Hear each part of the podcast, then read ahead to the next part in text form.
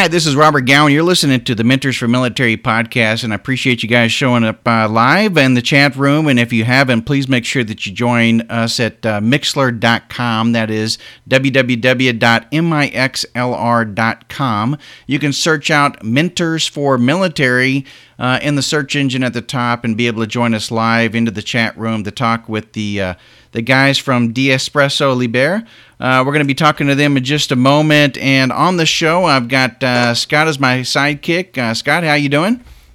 I'm doing well, man. How yeah, are you? Good, good. We're going to be uh, running. Scott's going to be running the ch- uh, chat room. Rudy's going to possibly join us a little bit late. Uh, he is uh, tied up at the moment, uh, but as soon as I get the okay from him, I'm going to bring him into the uh, conversation and make sure that um, he's uh, able to be a part of it going forward.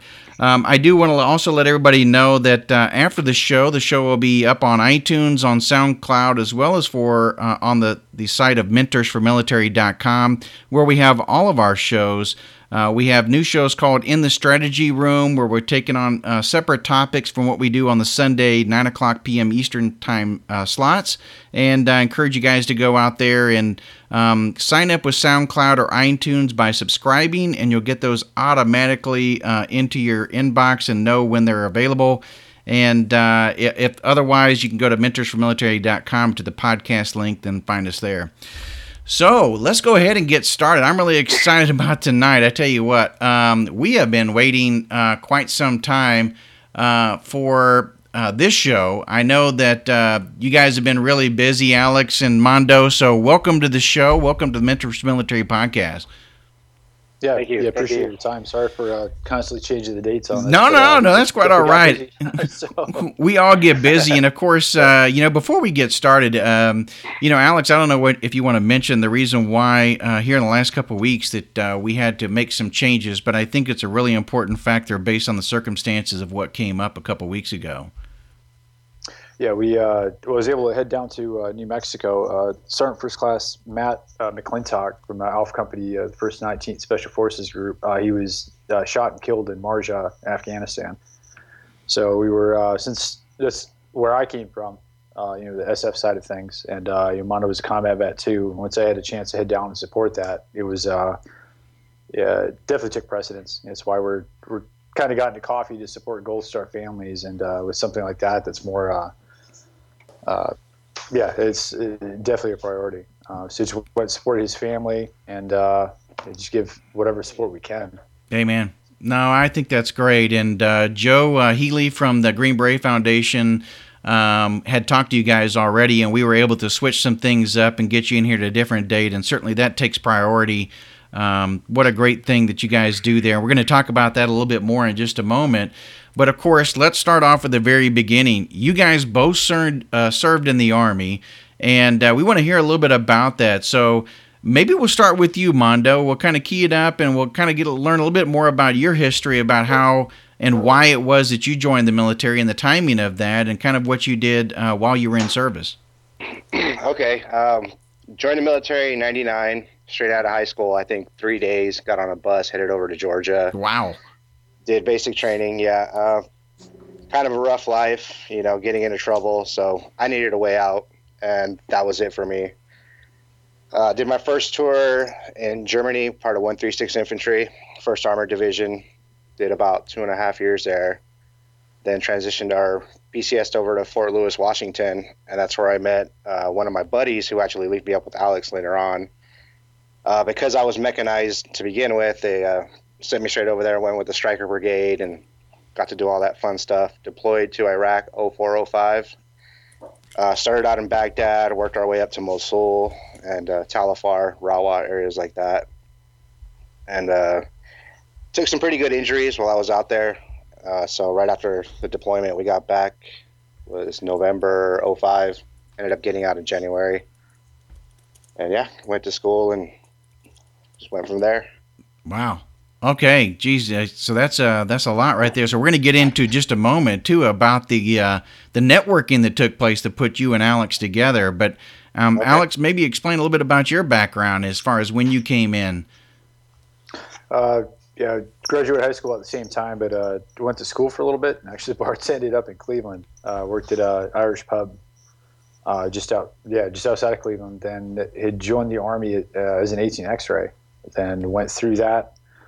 Uh, was June 2004. So went from Ohio to uh, Fort Benning.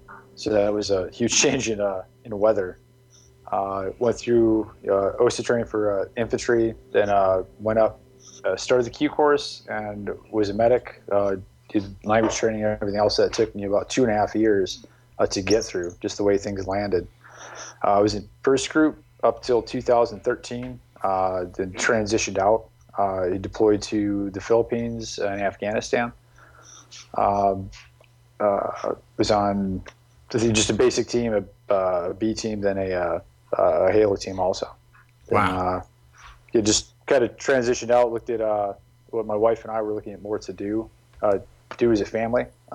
it was definitely a bit of a strain being gone all the time. But I just looked at starting a business to uh, just to I guess stay at home and kind of go from there. Yeah, no doubt. It's two and a half years.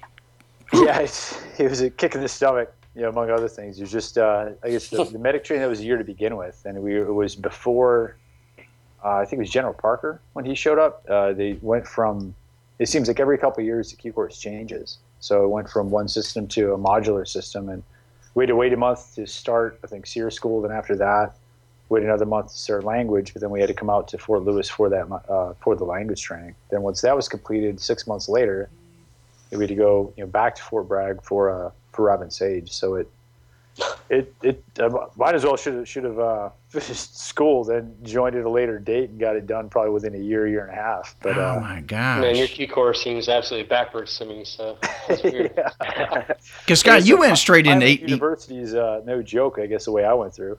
Yeah, you, you went straight in 18 X-ray as well, right, Scott? You didn't I go. Did, yeah. yeah. you didn't go conventional. The, uh, I was one of the first guys in the X-ray programs. Nice. So very familiar familiar paths, Alex. yeah, definitely. So, how was it then that the two of you met? Because you mentioned Mondo, a mutual friend. So, um, was it just you guys were talking, and next thing you know, you know? Um, actually, my buddy, uh, my old squad leader, who used to work with Alex, gave me a call. I'm sitting at home drinking a beer, looking for work, and he's like, "Hey, you want to do a logo for me?" I'm like, "Yeah, no problem." He's like, "It's for a buddy of mine." I'm like, "I ain't got nothing to do. Let's handle it." And uh, sent me the rough sketch. Uh, I have a background in uh, graphic design and web development, so I'm like, yeah, I'll knock it out. It took me about three beers and an hour, hour and a half to do it.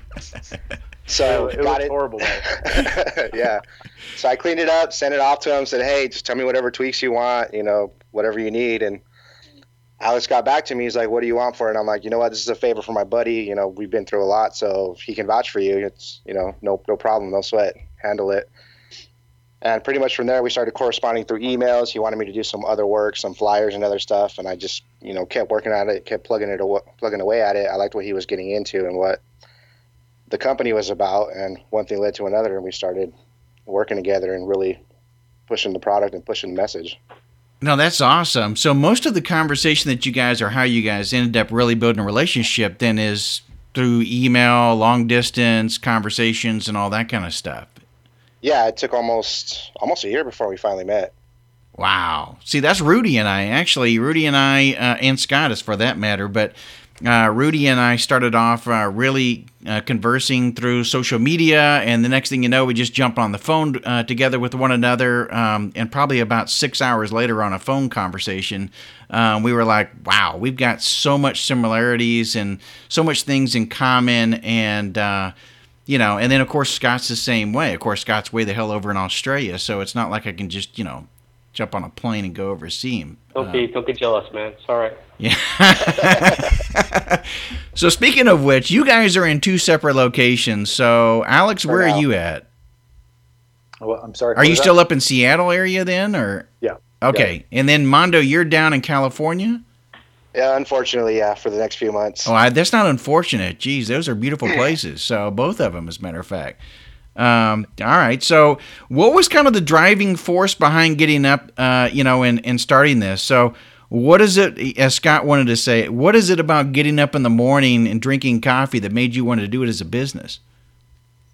Oh, it's a good lead in to drinking beer later in the day. So that's right. no, but then uh, you end up reverting back to the coffee as well to sober up. Yeah.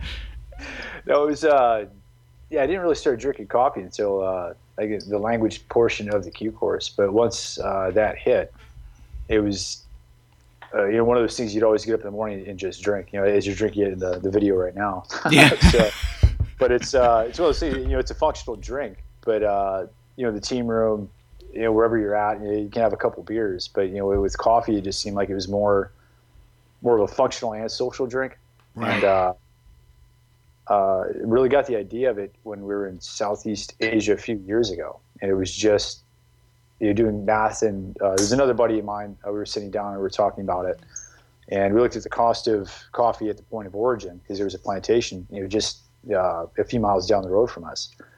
Then uh, you look, you look at the volumes, and it hit us that you know coffee is actually the second largest tra- uh, traded commodity in the world, or at least in the United States, you know, second to oil. Um, and it just that, that was, I guess, the uh, the seed for the thought of, of starting the company. Um, it was initially, hey, let's buy stuff from over here and just ship it right over and sell it. But then uh, you get into exporting, then the the fees, the licensing, and everything with that. It was just a lot easier to get online, look at you know the do-it-yourself type sites, and you know just look for distributors over here. There's actually plenty of them. So you have so, never really made coffee at this point now. So you drank it, but you didn't really like know, or did you? I didn't roast it. Uh, probably just like like everyone else. You just go to a store, you buy it, and if you get it from the grocery store, if it's pre-ground, you just throw it in the machine, and you know, just your car oil comes out, and you wake up. Yeah, that's, about it. Yep.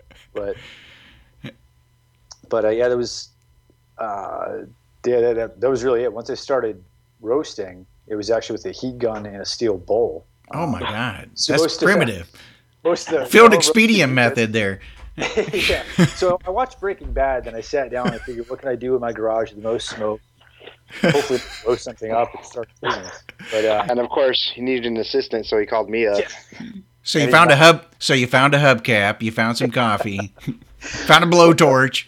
Yeah. Well, that's uh, one of the sites. It's what the guy showed. I mean, you look at most of the home roasting units that are, you know, pretty pricey. Um, it's a heating unit and a fan. Uh, that's what heat gun is. So you know, the closer you put the heat gun to the beans, the hotter it gets. You, you pull it back, you know, it cools it down a little bit, and then it just it was really trial by error. But it was a great, good learning curve, actually being able to see, smell, you listen to the beans as they roast. So it sounds completely nothing like jumping out of planes or shooting things, but you know, it's it's a good way to start, I guess. So it's still problem solving, still very yeah. similar. Yeah. So you started off with then. Uh, you did start off with uh, getting your beans and stuff long distance and shipping them in, and then you end up going more local as far as the beans. Or Sorry. Uh, no, what, once it came back, uh, post deployment, looking into shipping them would have just been uh, it would have been too involved. And yeah. there's actually distributors who have warehouses with uh, thousands of pounds about excuse me pounds, but bags of coffee um, that you could you know, get in contact with them. They can they'll give you a list of you know by country lots within that country, and you can pick and choose. Then it's it's really easy just to place an order. You know, they ship you if you start out you know five pounds at a time or whatever. You then just go from there. So, but you know, it was buying within the country. But uh, I guess the plan is later on you know, to to go direct to the plantations. So knowing nothing about this, the first thing I did, of course, is Googled it. So I, I started I started googling about the roasting process, and of course I'm all excited about you know all right this is I, I never understood all of this. Of course I love drinking coffee, and I reached out to Scott, and of course Scott let me know that Scott was a barista at Starbucks. Oh, so fancy! We have oh, somebody yeah. in our presence. Of course, my first question then was, side. did you wear the green apron or the black apron, Scott? I, I said both because I was the master barista. I was I was good well before the army. But so you just I love Starbucks, great company. I'm not going to trash it. So just in case you're looking for somebody to kind of help you out from a barista standpoint, I wanted you to know that, Alex. And I won barista of the year for the North Shore of Chicago. There you go. Nice. Yeah. I wore that tab right under my long tab on my uniform. I can get the patch made up. there you go. Gotta have pride in what you are, man. It's all humble beginnings. Yep. So, were you guys able to tap any kind of mentorship or uh, mentors or anything like that in starting a business, Alex? I mean, how did was it? I mean, did you go through the transition assistance program, and and that's where you kind of thought of the idea, or where was it the kind of the brainchild of starting up a company and getting that kind of going? Because there's there's a lot that goes into that, obviously.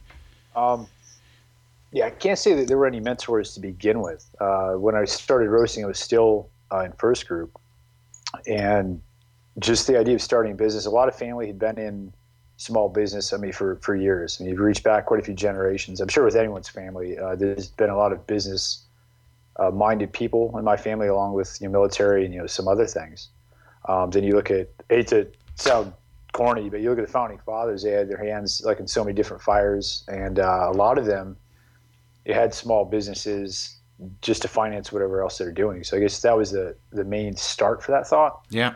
Um, but when it came to mentors, there was one uh, lady during the uh, yeah, the ACAP process, the transition process, that just gave a, a, class on small business, and that's really been the only mentorship we've had you know, so far. Um, I guess actually, Mondo, what were you saying with? Uh, I think earlier today you were talking about us going like backwards, but it, it's working. Oh yeah, we're just just our business model is different. You know, we don't follow the traditional leads that other businesses do, and uh, just hit it backwards instead of having the structure and everything down. We got the foundation on what we want to do, but we're just attacking it from different ways, actually reaching out and working with some of our competition instead of, you know, oh no, I can't work with that guy, you know, he's he's against us or he's, you know, the competition. We're working together and pushing each other to help, you know, us grow as veteran companies. No, I think that's great. Actually, you know, there, of course, there's always going to be um, those folks that say you got to have a business plan, and then from the business plan that yeah. helps you understand your strengths, weaknesses, opportunities, and threats, and your marketing strategy, and from that you can go out and get you know venture capital funding. But there's something to be said about the you know the American spirit and the American way of entrepreneurship sometimes, and just going out through, through trial and error. And let me just kind of play with this and see a little bit if this is actually going to work, and if it can yeah. grow and become something that could pay my bills. Um, and you know, th- I mean, there's something to be said from that too. And I'll go back and write a business plan later on. I'll go back and and do some of those things. So they're all lessons learned. There's there's so many different ways to get from point A to point B it's it's all about you know the lessons along the way and are you experiencing those and being able to go over the hurdles because most businesses as you guys know don't last it last over the last uh, or the first 12 months or 24 months and you guys have been in business how long now uh, well, we have we've had this the Espresso Liber since october of 2005 excuse me 14 uh, but i had a, a different brand uh, a solid year prior to that um, so I guess with that, we've also started with, without any overhead. It's, it's been yeah. a, it's a home-based business, so I've had to have everything inspected and blessed off you know, by the state um, for it to be valid. But with that, you know, I knew I wasn't moving anywhere. My wife, you know, she's a full-time teacher, uh, so that was part of the plan. Of, you know, how, how can we build this so it's sustainable? And the only thing that we would need is input from the customers.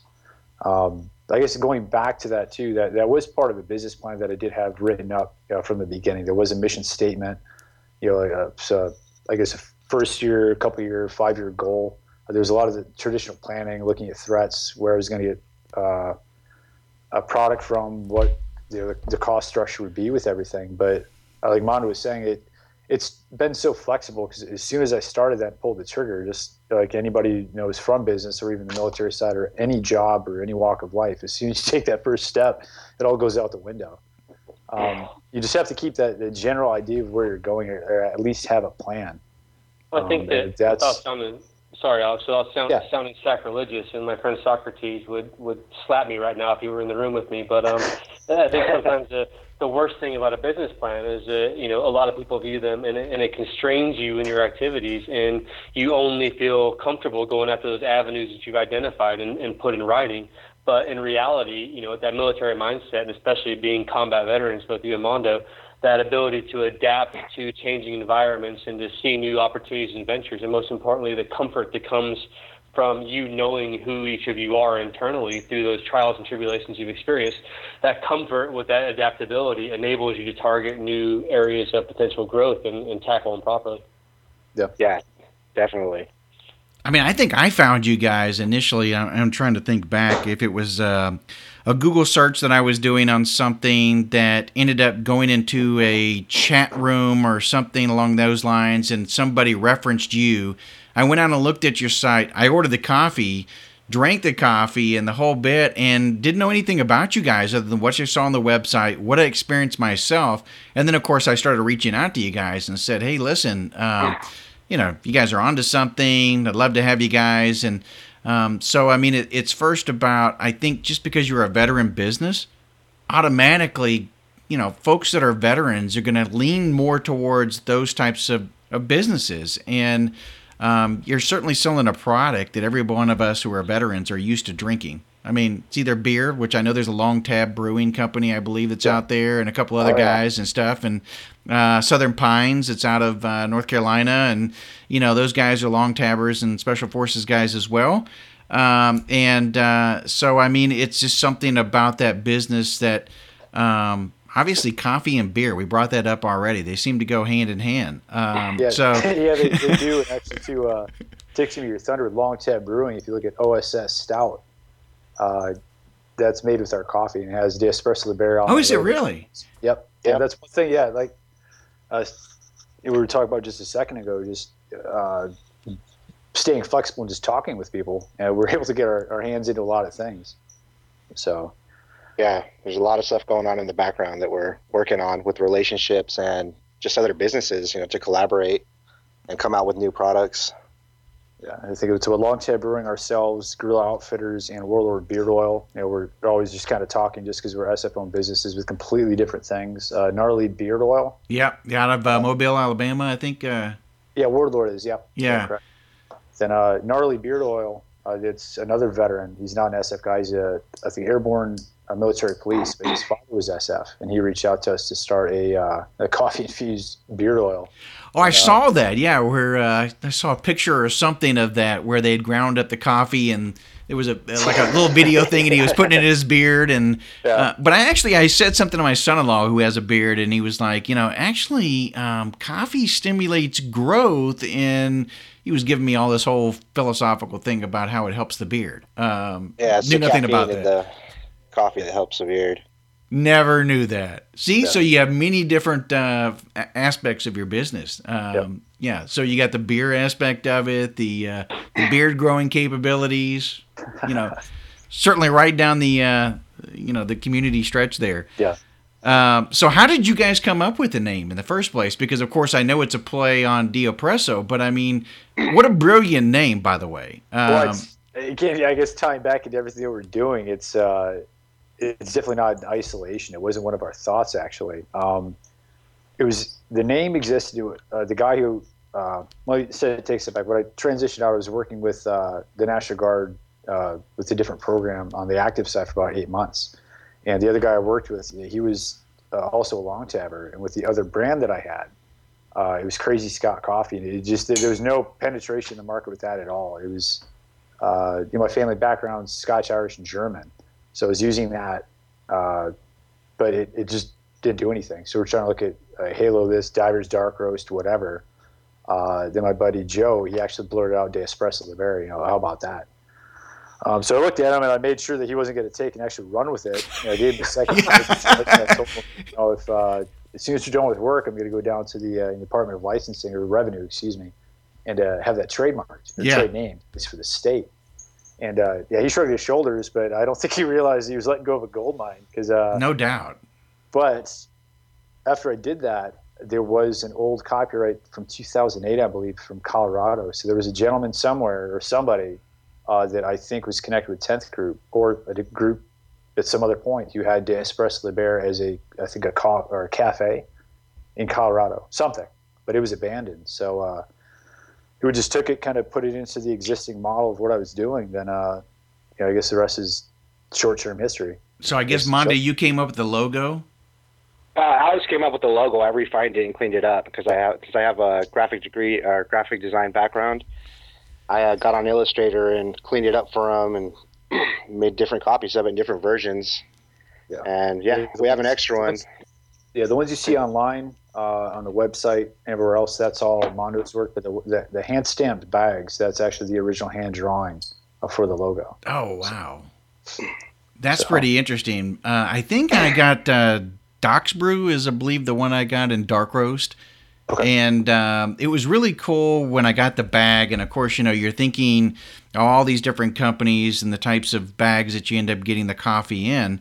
Uh, but your company came in a brown bag, you know, just like it shows on the, the site, and it's very generic. But yet, it, it was something when I saw the picture that was on there that kind of brought it home as to what it was that I was I was supporting a Gold Star family in the process of drinking this coffee. So it kind of had that feel good moment, you know. Um, at that point, it didn't really matter how good the coffee was. Not that it wasn't good coffee, but it was also. it was actually bought from Costco. We just got something. it worked. I told you. I told you. I got marketing down. So. it was brilliant. But I mean, yeah. As soon as I uh, I got the coffee and I opened it up, it was just like you know, it just it felt good. It felt right, and uh, I, I think that's a great model for you guys that you guys have put that together. And so a lot of these uh, families that you end up supporting and, and that you end up representing on your sites for different um, types of coffee beans. Um, are are those things that you end up approaching them about? They approach you about? How does some of those relationships end up happening? Uh, it's actually both. Uh, with uh, Mike Simpson's coffee, the Cafe d'Escafouet, that was a, a, phrase that he made up.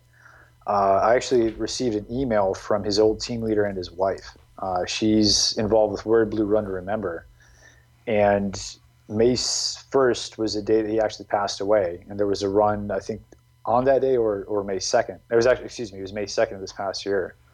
And uh, that was the start of the, like the Gold Star blends. You know, before it was all single origin, just trying to make blends that were cool. But uh, once we sat down and talked about it, uh, I think the realization, uh, not just for the business, but really, well, no, it was for the business, but but pushing out these stories and actually having a meaningful product, uh, it uh, it really dawned on me. You know, we even talked about that. It, it feels weird selling a product and, and, putting it back into the company that's, you know, from a fallen brother.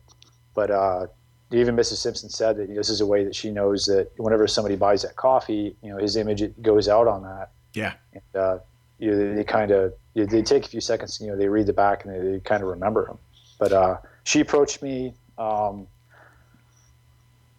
I think Mrs. Maggart for a father's pride for Brandon Maggart. She approached me, but I think it was Doc's Brew and Pacino. Uh, I approached the families. I, I knew Wyatt, um, and we had donated some money for Matt Pacino uh, quite a few months ago, but something just stuck out that you know. Uh, you know, I guess I just you know asked the family, so I shot some emails out and asked, I believe his sister, and uh, you know they they uh, they really liked it. I guess he was a big coffee drinker, and you know they all drank Dunkin' Donuts together. So you know they sent a ton of coffee overseas. So it was just one of those things. It just just happened to be. Uh, it I don't know. It, it just happened. So and we're working. We're working you, for. Uh, I'm sorry. Sorry, I was going to ask if you knew Matt or not, but I knew him very well. Great no. guy. So uh, to see his picture on your website for the Gold Star, just amazing, man. Like what a what a great concept and, and phenomenal idea, and the support you're giving the Gold Star families is just world class Yeah. again, the, the, credit for the idea goes uh, again his old team leader Derek Carter and, and uh, well not Matt, excuse me, but uh, to Mike Simpsons because uh, again it was again like I said before, nothing happens in isolation, and it, a lot of the ideas that we have, it's trying to create more of a, a team mentality, I guess. It, that came from the Simpson family, so it was, it was a great idea on their part. I'm just lucky that they presented to us that we we're so far able to do a decent job with it. Was that the family that uh, one of those, I, if I remember reading correctly, before I ordered, because I went down to each one trying to figure out which one I'd like based on, I'm, I'm a big Starbucks drinker. So it was like, which one matches similar to what I'm comfortable in drinking and all that. And I noticed there was one of them where, um, and maybe there was more, but where a family um, said this is the type of blend, you know, this type of bean and this type of way from this type of country. I don't know if it was one of those. Um, I don't think they chose the specific country, but each family, uh, I guess, to tie back into the bags, they choose the image. Uh, I, we work on a name, we work on the write up, but they also say what type of coffee. Okay. Yeah. They think would best represent you know that family. Like Matt Pacino, uh, I think his sister and his family said again, going back to Dunkin' Donuts, just a good smoky coffee taste. Right. Um, but if they don't know, uh, we develop five different blends, then we just present them. Then you know they, they just choose one. Then from that, uh, like I said, that's where you get that description on the site with you know where the coffee comes from, like the different parts of the blend, um, and how it's roasted. So. It's awesome. Again, it's a great way of honoring uh, those guys, those families, and especially if those families either come to you or end up working with you on it. Um, it it's a way of like honoring them forever. You know, I mean, as as long as you guys exist, as long as those coffees are made, as long as everybody gets that bag and opens it up, they're looking like you said at that picture. It's a way of honoring. Um, yeah, I think it's great that you guys uh, even came up with that. Um, you know, so, you know, you talked about you went through the transition assistance program and everything. What was your overall thought of the transition program as you were getting out? Now, we all know that it's a mandatory program. We got, you know, we have to go through, but overall, you know, and be honest, what was, you know, your overall take of it as you went through it? Each of you. Mondo, you want to go first? Uh, you should show awake. yeah. uh, when I got out, I was a little jaded with some of the things that happened to me, so I kind of breezed through the program. Uh, didn't really pay attention. Didn't like some of the stuff they were presenting, so I kind of I didn't really take advantage of any of that, and ended up getting out and kind of being lost for a few years. Wow! And really figuring out what to do with my life and with myself, and it took probably seven years before I got back in school. You know, doing whatever jobs I could here and there, but it was such a fast transition for me because, like I said, I got back in November October, November from Iraq, and then all of a sudden, you know, I got 90 days before I'm out of the army, and it's like, oh, what do I do now? And the whole time I was dealing with politics in my unit and playing that game or not playing that game, so I didn't really take as much advantage as I should have out of that program. You know that happens way too often, though. Um, you know, Rudy and I had talked about, especially those guys that end up getting medically discharged. Uh, they don't have that opportunity to sit back for a year, two years, three years to make that plan of exit and what's the best thing that I want to end up going into. And I mean, you're kind of thrust into it, and you know, bam, you're there. Yeah, next thing you know, you're out, and then you got to figure it all out. That's tough. It is. Alex, uh, how was your situation? Was it same or different? Uh, I'd say it was different. Uh, just since I had a plan of attack, I guess, uh, to a point, because uh, I still wasn't sure if this thing would take off, and it is still you know a business is growing. So luckily, I had some money saved up. But uh, I think to start out with, uh, what would help uh, the guys had more time to take advantage of stuff. I know the units. I know with mine, the uh, the team and company leadership, they, they really didn't give too much time for anybody to at least attempt to take advantage of stuff. You know, I really had to. Uh, I knew having been in for long enough and I guess being an E7, it wasn't you know in a position of being an e, like a lower ranking guy and really being kicked around. Uh, I really did put my feet down and uh, attempt to take advantage as best I could. You know, the classes, the different resume things, at least trying to get information about not necessarily benefits, but just see who else is out there and just, I guess do the SF thing and, and try and network. Um, there, the classes aren't bad, but I think that it, it's way too cookie cutter yeah. Um, to, yeah. to catch all. And I, I, don't blame the Army at all for that. At least it's it's an attempt. You know, if somebody doesn't have an idea, they're giving somebody at least the basic building blocks of you know, what civilian life should be like again. Um, and that's one thing I think guys do need to realize when you get out, you are starting from the bottom up again. And it's uh, it's not a different world. You know, it's what we you join the military to protect. So it is it is different. It's not as structured, but that's uh, with the society that we have. It's it's an open ended society based on freedom. So when you get out, hell yeah, everyone's going to act weird and do their own thing, and you have to get used to that again. But you you should take that discipline that either was forced upon you or you, you chose to take, and uh, you just apply yourself a little bit more, and it you get out of it what you, what you put into it. Um, exactly. So I think that's the roundabout way of really with the ACAP program. It, it, could be better. Everything can, but if you just sit back and blow it off, yeah, hell yeah, you're not you're not going to get anything out of it.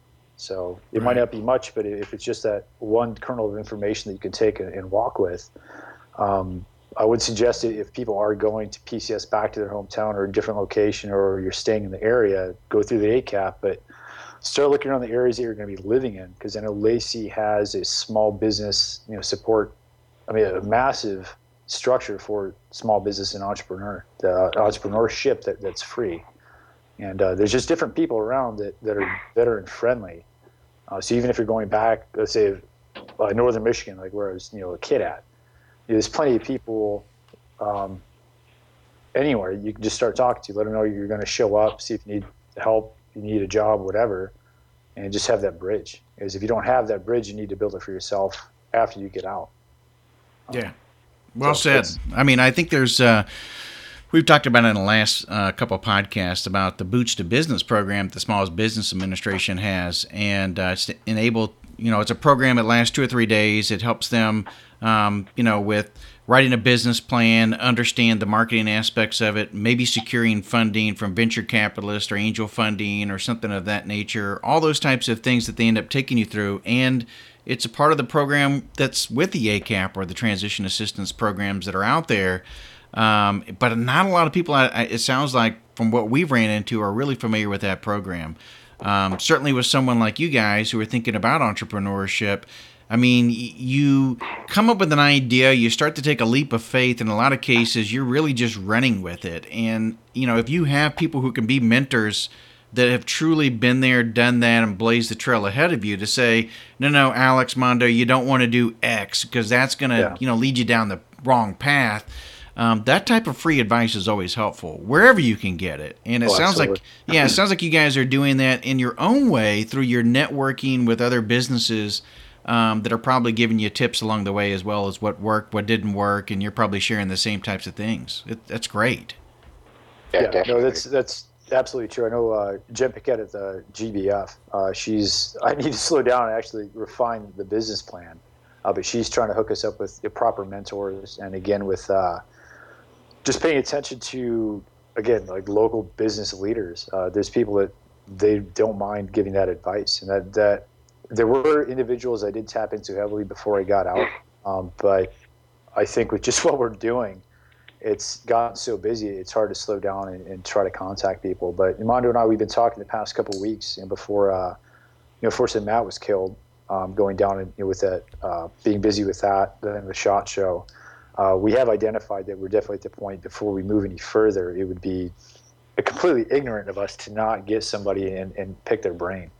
Um, yeah. We've definitely laid this structure down. We know that it works. You know, we've both done plenty of reading on business, made sure that there weren't things that we were blatantly missing. Um, there were some good points somebody made about you know really it comes down to keep it simple. It's about customer service, a quality product, a good story, you know, value behind your product, not just the price point, but why are they buying it? Who are they supporting? Who are they giving to?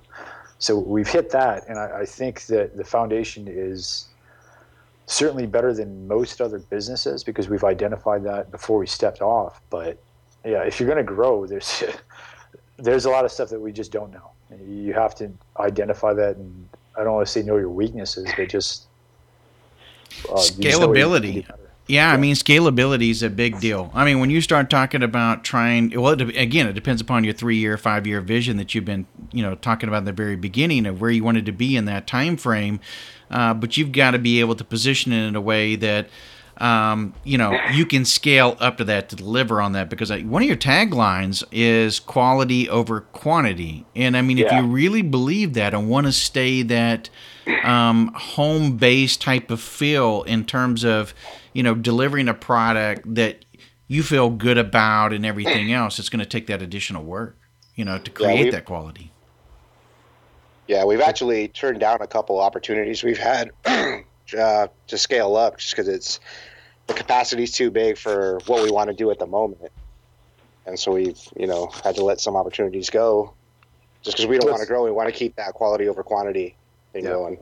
It's one thing I think people need to uh, realize too. In Mondo, there was nothing wrong with what he said with the opportunities, but being able to scale a business up and maintain, I guess, it really just your survivability. It's not necessarily you're letting an opportunity go. You're letting like the chance of yeah. destroying your business go. Yeah. Uh, because even where we're at, there's nothing wrong. A lot of businesses started small, but with quality over quantity, we know our capacity, we know what budget we have. If you if you work past that and you know it, you're essentially walking into a minefield. You know, there's huge opportunities for like a company like Starbucks. Again, it's like uh, people getting mad at the Yankees. I mean, Starbucks can crank out I, I, don't know how many pounds of coffee a day, but that, that's just their model. They, they can support different things, but with like the personalized bags, if we stay within that for the time being, that that's that's the we're, we're not we're not stepping out into a kill zone. Um, and that that was a very good point somebody made, and uh, you have to know what your passion is, know what your goal is, like the point of the business, uh, and know that before you start looking at uh, dollar signs. Because yeah, it, there's huge potential to make a lot of money with these you know opportunities, but uh, if that if you trying to get that opportunity destroys your business, there's no point in it. No, yeah. exactly. That's that's a you know in the military we coin it the hard right, easy wrong, right? We all know these terms. Exactly. And, but sometimes we, we see these dollar signs and these potential, you know, what we think are, are named opportunities, and they flash in front of our eyes, and, and we get too busy and we, we don't look, you know, left and right. We put on our horse blinders and we just start running blindly towards them. When in reality, it, we're devastating our businesses just by chasing, you know, these, these misnomers of opportunities when, when it's going to be fatal to, to what we're trying to do. I, I, you know, I've even seen this same thing, by the way, work in large corporations where they think that they want to go to mass production and they end up, um, you know, I hate to say selling their soul to the devil in a sense, but what you end up doing is working, like you had mentioned, Alex, for the almighty dollar, as opposed to thinking about the quality and the customer um, in the end. Because who really defines quality is the customer. And um, so if you're producing a, a product in mass uh, and you're able to do it in a way that doesn't um, change what you define in your customer base that you've you know learned over time, you understand, and everything else, and that's fine. Uh, but if you have to compromise that, I think you're making the right decisions and making sure you're doing it in an approach where you kind of crawl, walk, run, as opposed to just trying to get out the gate, um, as you mentioned, and try to just think about the dollar and, and get there quickly. Yeah, Yeah. Yeah, it's exactly it. I mean, obviously, any business, the dollar, the almighty dollar, does dictate pretty much everything you do. But uh, mm-hmm. Again, trying to flip it on its head, you also need to define what that dollar means for everyone else. Because again, I, I, think you said it too. The customer decides, or they vote with the dollar. Right. And, uh, by yeah. doing that, again, they, they want to see some good come of it. And uh, again, you can make make that almighty dollar work for everybody. And um, yeah, yeah, it's just, it, it's walking a tightrope really, and just trying to find that that even balance. But uh, so where are you yeah. at? Where are you at in your model right now? As far as um, I mean, are you able to go full board, and this is the full time job for both of you, or where are you at, kind of in the stage of development? Like, go ahead, Mondo. Um, well, I I get a pension, so I'm allowed to do this full time. but uh, and I got a I got a sugar mama at home, so works out works out for me. Uh, no, I was actually I went to school, but I was unemployed for probably four years, and I hustled, you know, flipping cars and different ways to make money. And when this came along, it's something I could dedicate myself full time to, and I see the vision. And like yeah. Alex said, we have like zero overhead and to keep it that way, we're reinvesting the money. Sure, I could pull a little bit here and there if I wanted to, but I'd rather see the business grow and develop and try to help out as much as we can. So for me, it's easy to do it full time. Yeah. Well, it's actually turning into uh, just the, the requirements for roast time, what Mondo has to do with social media. It's within the past, I'd say six months, it's certainly developed more into a full time job. Yeah. Uh, the income that we are seeing come in uh, there is a little bit that we have. I mean, you have to take some for yourself. Um, yeah.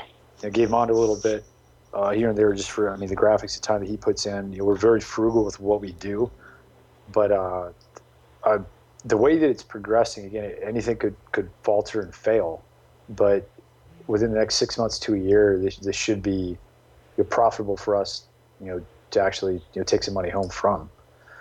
Um, it's just the best answer. Eh? No, no, it's great because actually I've seen the growth over. God, I, like I said, I, I probably bought that back in November, October timeframe, and I've been monitoring you guys ever since then. And I and I've been able to see the growth that's occurring within your business, and and I know you guys have to be excited. I can see, hear it in your voices, and um, again, I, I love the things that you're talking about it because it fits exactly what, what we've been sharing in our past podcasts about you have to have a vision, you have to have a purpose and a passion, and it's got to be something that you can either apply to your job, you can take and apply to something else.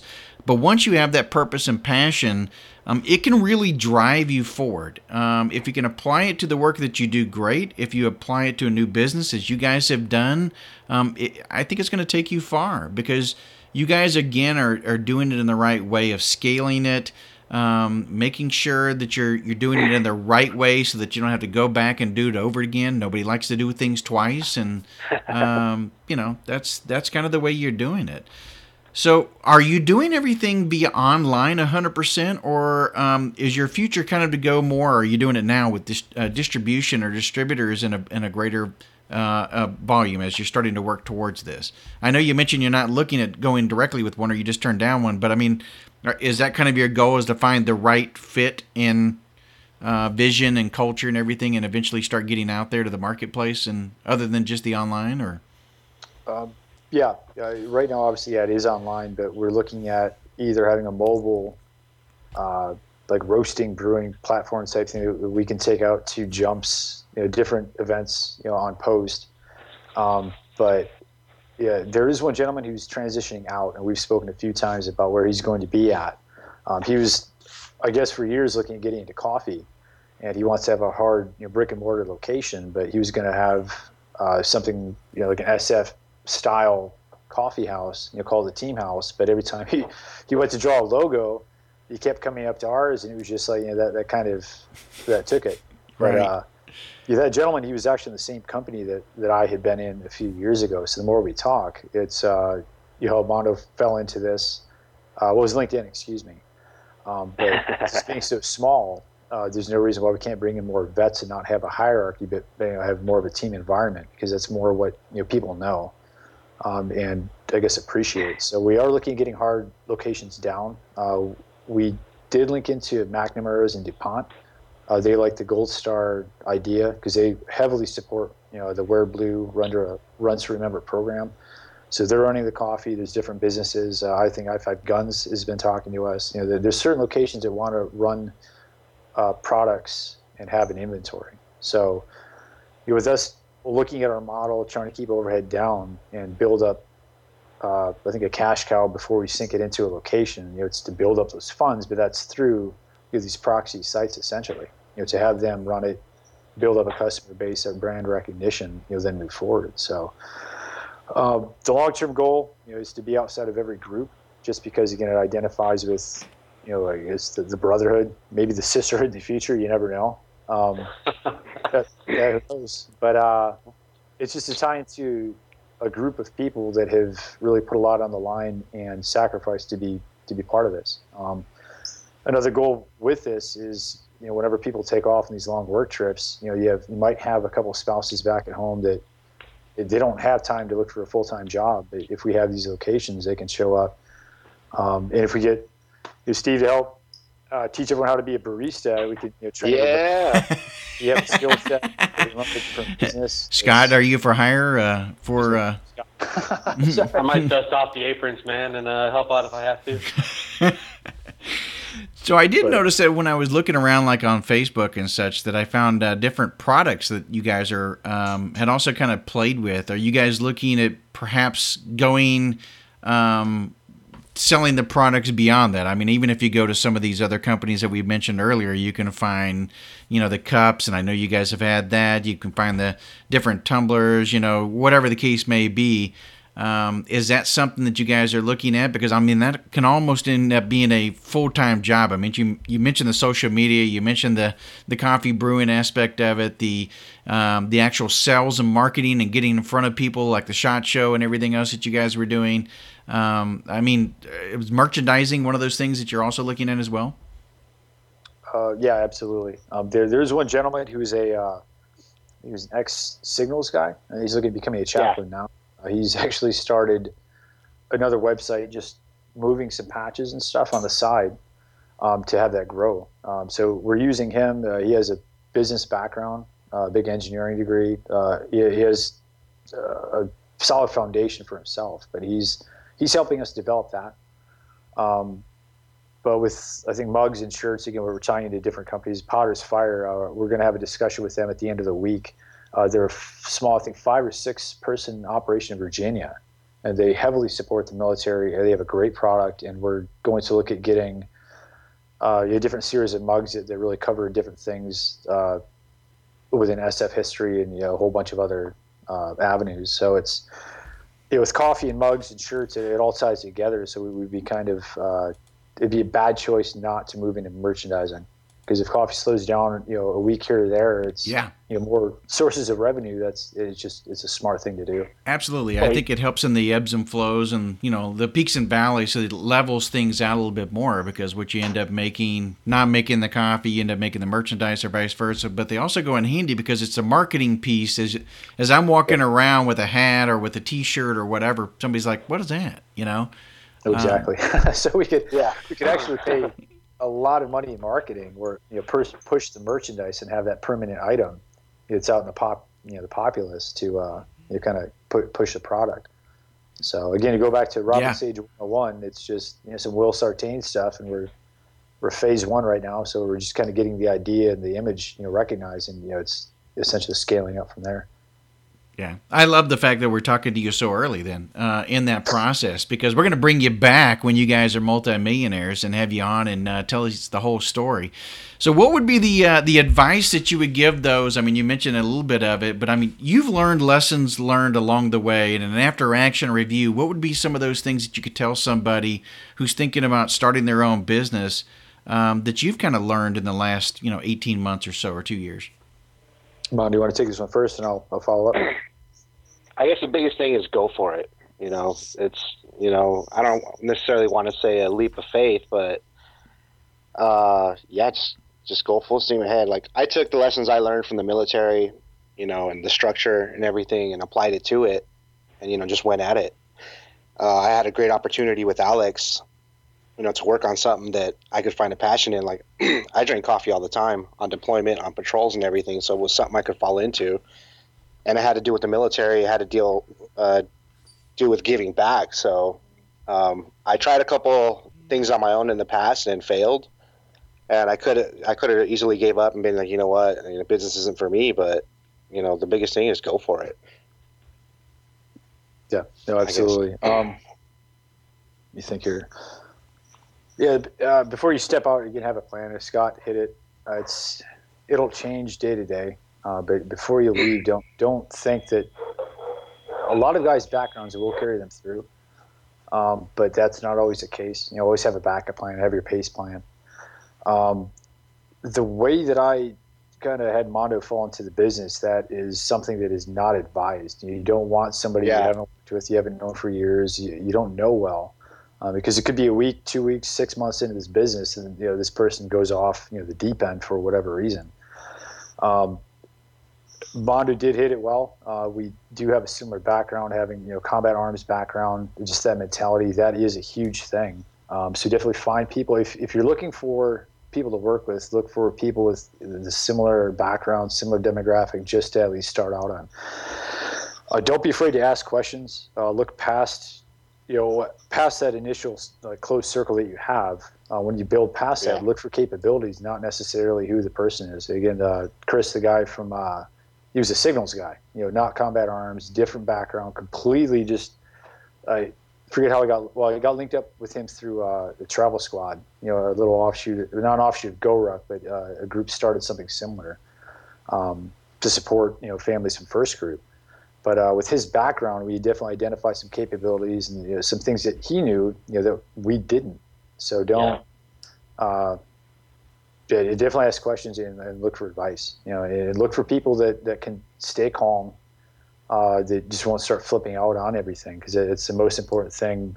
Uh, past having similarities, if someone's going to keep you calm, keep you focused, uh, look at uh, goals objectively, that's that's extremely important as opposed to somebody who's going to be shooting from the hip, you know, every minute. Uh, is going to go off on people, you know, every other hour, you know, whatever um, just a very calm, focused, uh, surgical approach, you know, does help. So. Scott, did you have something?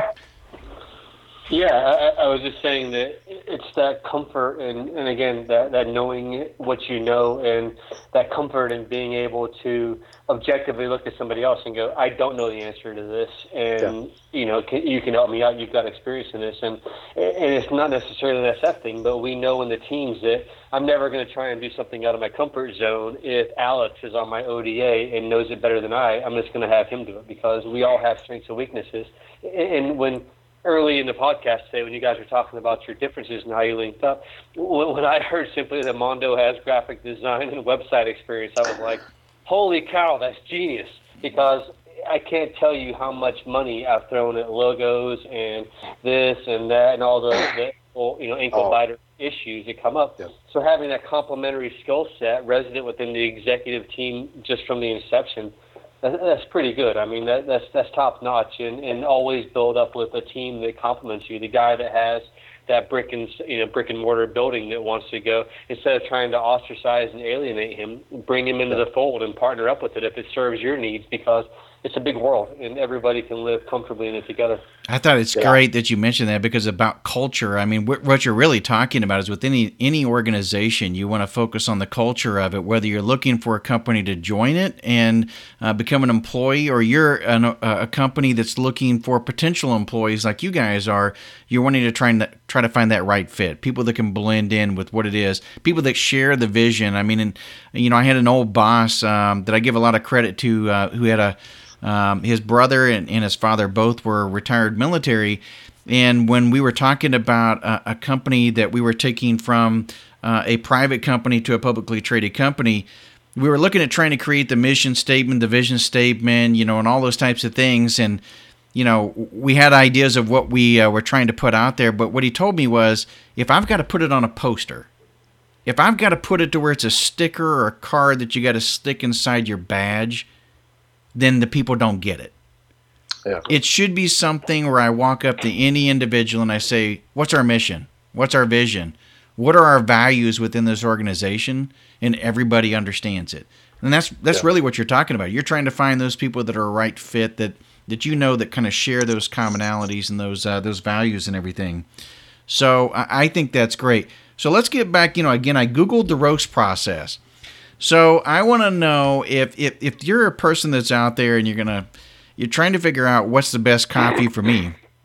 As it is, as I understand it, dark roast has less has less acidity. Is that correct? Yes. Yep. So, wh- how does somebody determine what the best roast is when they're looking at your different? I know you have some descriptors and stuff that's on your website, uh, but if they're trying to find the best roast for them and best type of coffee, what's the best way to describe um, how they can their taste buds are going to know whether or not that's going to fit? Well, I guess uh, when you say acidity, that's not necessarily like the rot gut acidity that uh, people uh, associate with coffee. Um, that's that's an old like rancid oil effect of, of having old coffee. The acidity is more of let's say tartness because it's not something guys want to think of drinking coffee on a range and talk about tart coffee, but uh, it's uh, a very little bit of sourness, I guess, to the coffee. Um, so when you start with the roast process, you start you know, with the regional flavors. If you take the green bean, uh, all coffee is a crop. So you're going to uh, the sunlight, the altitude, uh, rainfall, the soil, everything plays into you know how that coffee tastes. Just like I guess grapes and hops and you know, every other crop um, as we roast it. So you start out light, and it, as it goes along, uh, the sugar is caramelized. You start to get more of like that earthier coffee taste. Um, but if somebody wants uh, like a smoother, I guess more balanced out coffee, you'd have to look at like a medium to medium dark. That's uh, right in the middle between again the regional flavors where you get uh, everything that, that affects the crop taste down to the dark roast, which is just you go past the sugars caramelizing and everything's essentially burning. Um, uh, but if again, if somebody's wondering like, what certain coffees taste like, you almost have to try uh, try a couple different roasts because if you took one coffee from Costa Rica, then every second along the roast process, you stop, you, you pull some beans out, you have a cup. Within that timeline, you, you're talking, I mean, almost an infinite amount of flavors that you can get, or just different types of cups of coffee. Um, so it, it's almost you, you have to start out with what you like what you're familiar with, kind of start there. Then if you have you know the time and the money, you know get a different cup or a different bag here or there, and you just kind of ex- expand, just like tasting beer. You know, invest some money into different different bags of coffee. Um, so you mentioned something there and to, uh, as well that I guess you know I didn't really think about, but in your process, you've got to make sure that if I order Doc's Brew, every time I order it, it tastes the same. So there's a there's a process there that you have to go through on your end to make sure that the quality of each bag represents what that bag is meant to taste like. Um, and if there's any variation, then obviously I'm going to have a different experience. Yeah, no, it's uh, something hard to nail down too. It's it's a function of heat and time, so you, you have to record that, and uh, with every customer, it's different because one guy's dark is not the same level of, dark roast coffee as, as the next guy. Um, the kicker with us, it's we can get very close to that, but with it being a very very small micro roasting operation, it's almost like brewing a bottle of beer at a time. Um, so there will be some variation. Uh, the temperature outside, the humidity, everything affects how that roast process uh, go, like, goes along. But yeah, you are absolutely right. You, you do have to pay attention to you know what is medium, define that. Once you kick that out, I stick as close as possible to that every time. Um, some variations okay, but yeah, you, you have to maintain that that consistency. Totally makes sense. And so, Mondo, you're monitoring monitoring uh, the social media and stuff. I know. So I know you guys uh, maybe kind of help out the listeners who are trying to find you. Of course, you got your website, which is d e e s uh, p r e s s o l i b e r dot com. Um, so that's that's really simple to find there. But you have other avenues that you can also find you guys as well. So what are those? Kind of share those with us. Uh, we have Twitter, obviously, at De Espresso Liber, and Instagram is another one. Facebook, De Espresso Liber. So those are our main ones right now. We're tying into other ones. I'm going to get uh, Snapchat here going as soon as I move up there. Oh wow! So we can get uh, kind of get everybody involved on what we're doing and you know some of the roasting and stuff so they can see what's going on. It's a little difficult right now you know being in different locations but once i get out there we're going to hit different avenues of social media to kind of give a just immerse people in what we're doing kind of make them a part of it. So when you guys when a, when a customer goes into your site and they're looking for um, the different types of coffee um, they'll see the the various different brands, and within that, they can also choose the um, the, the different types of roast, right? Whether it's uh, medium roast, um, dark roast, whatever the case may be, um, and then they can also sir, uh, determine the quantity uh, of the the bag size, or they all come in one. I can't. Yeah, yeah, that's correct. They, they could uh, choose the roast uh, level. Then it's either 12 ounce or six, 16 ounce bag.